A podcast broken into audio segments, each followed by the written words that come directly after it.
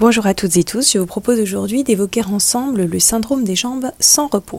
Donc, il s'agit d'un trouble chronique caractérisé par un besoin impérieux, qui est donc urgent et irrésistible, de bouger les jambes, associé à des sensations désagréables au niveau des membres inférieurs et qui survient au repos. Ces sensations désagréables sont appelées impatience, peuvent être des picotements, des fourmillements, des tiraillements, une impression de décharge électrique. Ces impatiences surviennent au moment du repos, le plus souvent en position couchée, le soir ou la nuit, à l'endormissement ou au cours du sommeil. 80% des personnes qui sont atteintes du syndrome des jambes sans repos présentent des secousses musculaires involontaires pendant leur sommeil. Ce syndrome est appelé mouvement périodique des membres inférieurs ou mouvement périodique nocturne. Ces mouvements peuvent s'accompagner du micro-réveil qui fragmente le sommeil, donnant l'impression à la personne d'avoir mal dormi. Le syndrome des jambes sans repos et les mouvements périodiques des jambes sont des troubles moteurs du sommeil, comme d'autres troubles du sommeil qui peuvent exister, type insomnie, parasomnie, troubles respiratoires du sommeil, comme l'apnée du sommeil, ou des troubles centraux d'hypersomnolence diurne, hypersomnie, narcolepsie. 8,5% des Français sont touchés par le syndrome des jambes sans repos et 2% environ présentent des symptômes plusieurs fois dans la semaine. Ce syndrome atteint plus souvent les femmes, il apparaît généralement à l'âge adulte et touche aussi les bras dans 20% des cas. Le syndrome des jambes sans repos peut être dû